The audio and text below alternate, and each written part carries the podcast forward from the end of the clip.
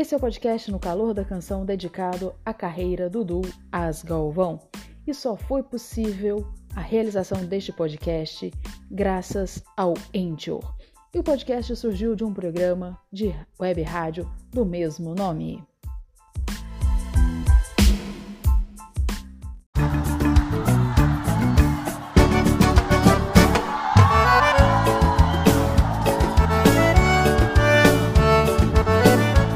Calor da canção, um podcast dedicado à carreira da dupla com mais tempo em atividade no Brasil.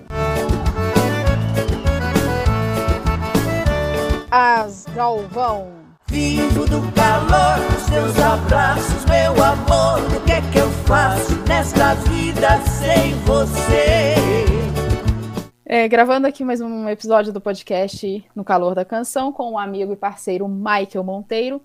Nós vamos falar das gravações dos discos, das músicas gravadas pelo duo As Galvão nesse mais de 70 anos de carreira e começando pelos 78 rotações, elas que começaram gravando 78 rotações em 1955, em setembro de 1955, lançado o primeiro disco.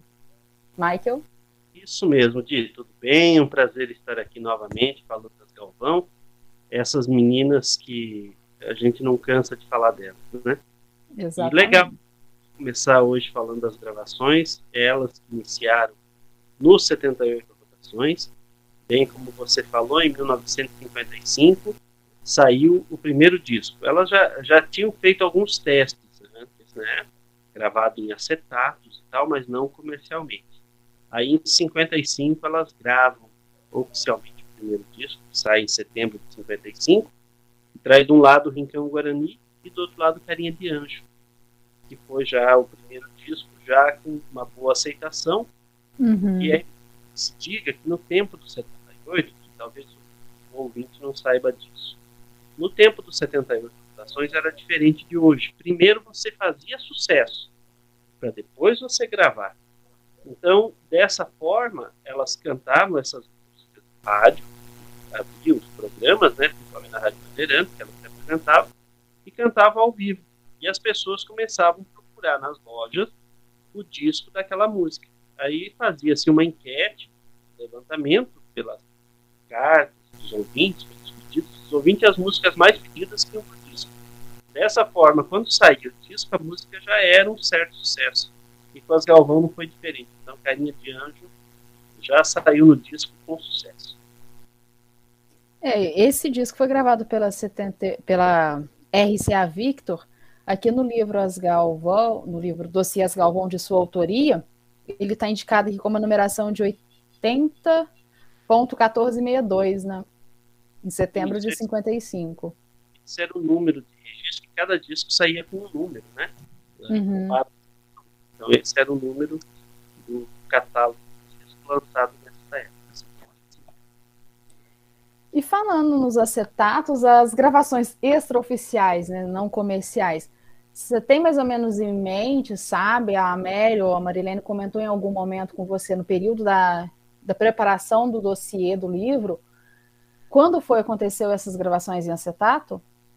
Essas gravações de acetato aconteceram no período de 54, junho de 54, que foi quando elas foram contratadas até a época de 55, quando saiu o primeiro disco. Mas não foram muitos. O acetato era um disco, é, era um disco regravado. Era uma, era uma chapa de alumínio, onde passava material tipo um vinil e gravava. As propagandas eram gravadas nesses discos. Uhum. Então, daqui a pouco eh, tirava aquela massa e usava a chapa para uma nova gravação. Então foram, não, não se sabe o número exato. Que nós temos de número exato são quatro gravações que são acetatos que se preservaram ao longo do tempo. que Estão com a gente hoje, né? Então são quatro músicas eh, que nós temos oficialmente o registro de terem sido gravadas antes do primeiro disco oficial. Mas naturalmente teve mais que se perdeu ao longo do tempo. E esses acetatos eram gravados em rádio no momento da apresentação mesmo? no estúdio da rádio, era feito no estúdio da rádio. Geralmente, gravava-se o acetato de música para uma eventualidade.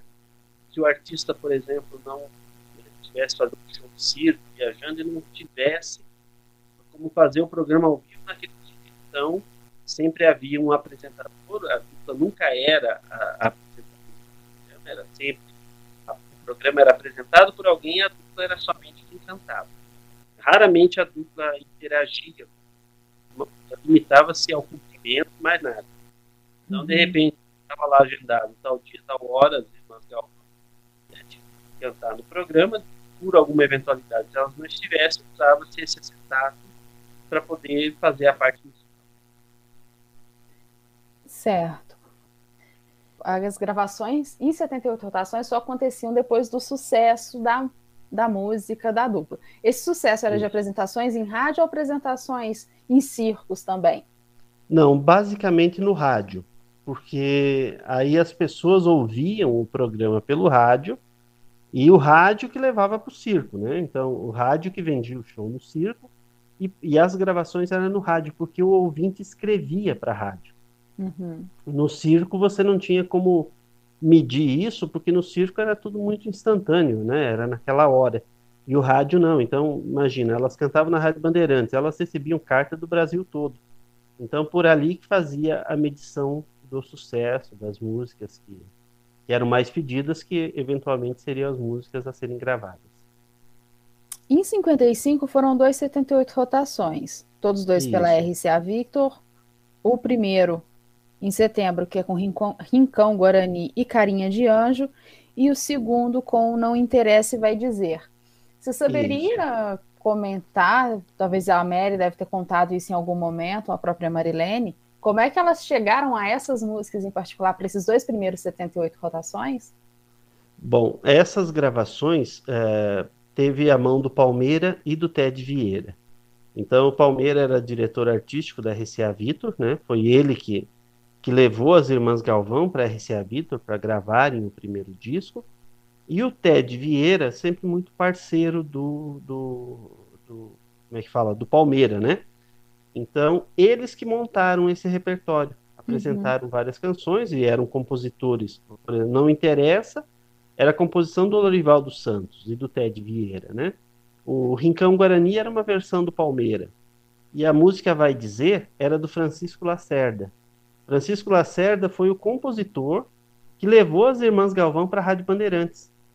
Então, o, o, Francisco Lacerda ele tinha uma amizade com tanto com o Ted Vieira quanto com o Bigual, o pessoal da Bandeirantes, e ele levou as irmãs Galvão para Bandeirantes para fazer um teste. E foi lá que aquela coisa que eu até conto no livro, é, naquele dia estava é, escalado Souza e Monteiro para cantar na Rádio Bandeirantes e por algum motivo Souza e Monteiro não apareceram. O programa precisava acontecer o Biguá, então, falou com Francisco Lacerda, essa dupla, porque elas iriam fazer o teste depois do programa. O, o, o Biguá, num desespero, falou com Francisco Lacerda, elas, é, elas têm condições de cantar no programa? Que aí elas nem vão fazer teste, elas já entram direto no lugar do Souza Monteiro. Aí o Lacerda falou, se não tivessem condições, eu nem tinha trazido. Então, Francisco Lacerda foi, era um compositor já renomado, e que deu essa força muito grande. Então eu não podia ficar de fora das primeiras gravações. Então se você vê esses dois primeiros 78, Palmeira, Ted Vieira, Lorival dos Santos, Francisco Lacerda, é, vinham essas composições para elas por meio do Palmeira e do Ted Vieira.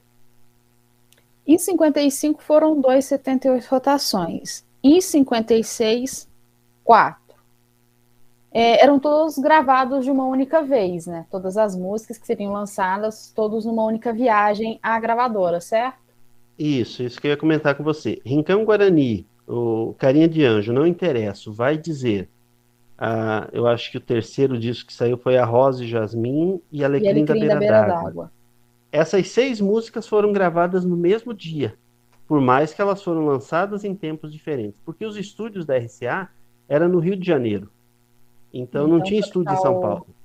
Então o que, que a RCA fazia? Como os caipiras estavam todos em São Paulo, e ela tinha um grande cast de, de, de duplas caipiras, a RCA fretava um ônibus num determinado, numa determinada data, juntava esses artistas e levava para o Rio. Lá elas, eles ficavam dois a três dias no Rio e gravavam seis, oito músicas, que era material para dois, três, até quatro discos, né? Aí uma, sei lá, uma frequência de uma vez por ano, uma vez cada seis, sete meses, né? Uhum. Então, essas quatro primeiras gravações das Irmãs Galvão, a gravação aconteceu no mesmo dia. Os discos saíram dois em 55 né? e dois em 56. Um em 56, né? Foram seis É, foi em músicas, na verdade. E até acho que foi dessa primeira gravação que você também conta no livro que elas quase não gravaram, né? Foram Por quase só pouco. para passear na, na capital carioca, né? Pouco não gravaram. Porque elas, muito meninas, né? E sempre, como até hoje, muito educadas, aquela coisa Uhum. toda, foram para lá e ficaram sentadinhas aguardando a- a vez Esperando a vez, esperando que chamassem para avisar, tá na vez de vocês, É. né? E todo mundo vai gravar, todo mundo grava, todo mundo grava e elas vão ficando. Mas elas achavam que fazia parte do processo. É. Aí quando tá quase Nunca tinha terminando as passado por gravações, aquela experiência, né? quando tava quase terminando as gravações, vai, mas vocês não gravaram? Não, a gente tá esperando alguém chamar. Então venha cá. Aí tiveram que improvisar, porque como até hoje elas são baixinhas, né? Imagina crianças, eram muito pequenininhas. E naquele tempo o microfone não tinha o ajuste, né? Era aquele, aquele pedestal e não tinha jeito, né? Aí tiveram que improvisar com caixa de, de feira, essas caixas de madeira, para poder subir na casa para poder alcançar o Para microfone. dar a altura do microfone, né? Tudo isso na primeira vez que foram para o Rio gravar. Ima- Imagina outras coisas que aconteceram também, né? É. E eles devem ter passado por outros perrengues também. Agora, uma coisa legal que é importante falar dessa, desse tempo da gravação, de, é porque assim, chegava-se no estúdio, havia os músicos no estúdio, só que eles não sabiam quais eram as músicas que iam ser gravadas. Então chegava na hora, passava para o músico na hora, ó, a música vai ser essa aqui. E aí contava-se com o talento daqueles músicos, né? Muitos arranjos eram feitos ali na hora. A a Rosa e o Jasmin mesmo, aque- esse arranjo que tem no início da música, que é do Alberto Calçada, foi criado na hora. É, não, não- não- era um outro arranjo mais simples. Aí na hora de gravar, não, vamos fazer assim, nasceu Uma na hora. Tanto- melhoradinha aqui.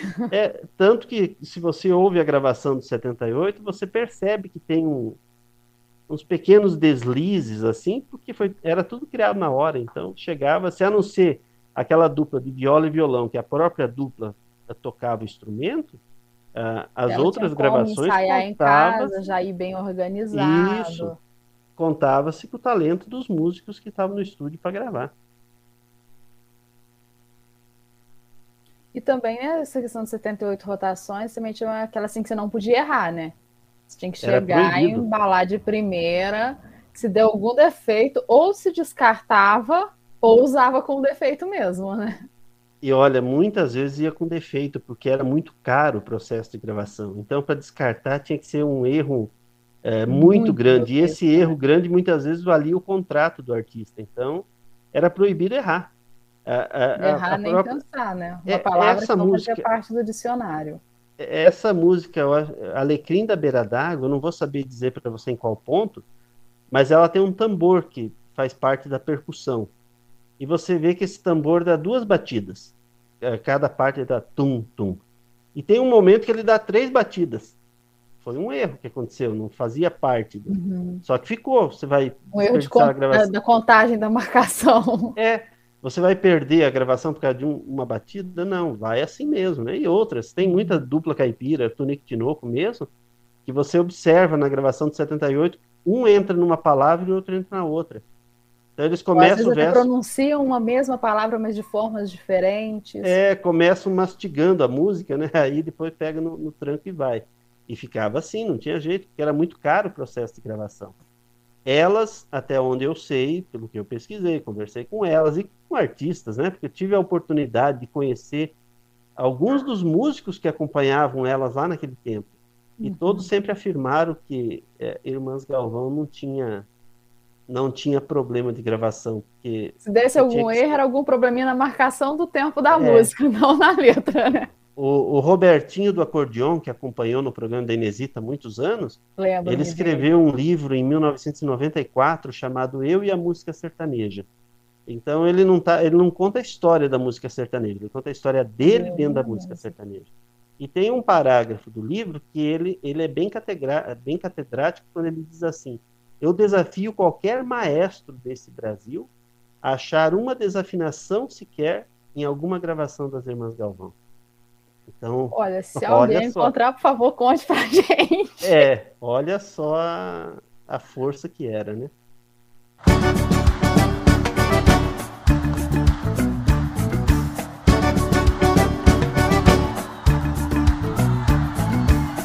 E você curtiu aqui um podcast em homenagem aos mais de 70 anos de carreira do Dudu Asgalvão.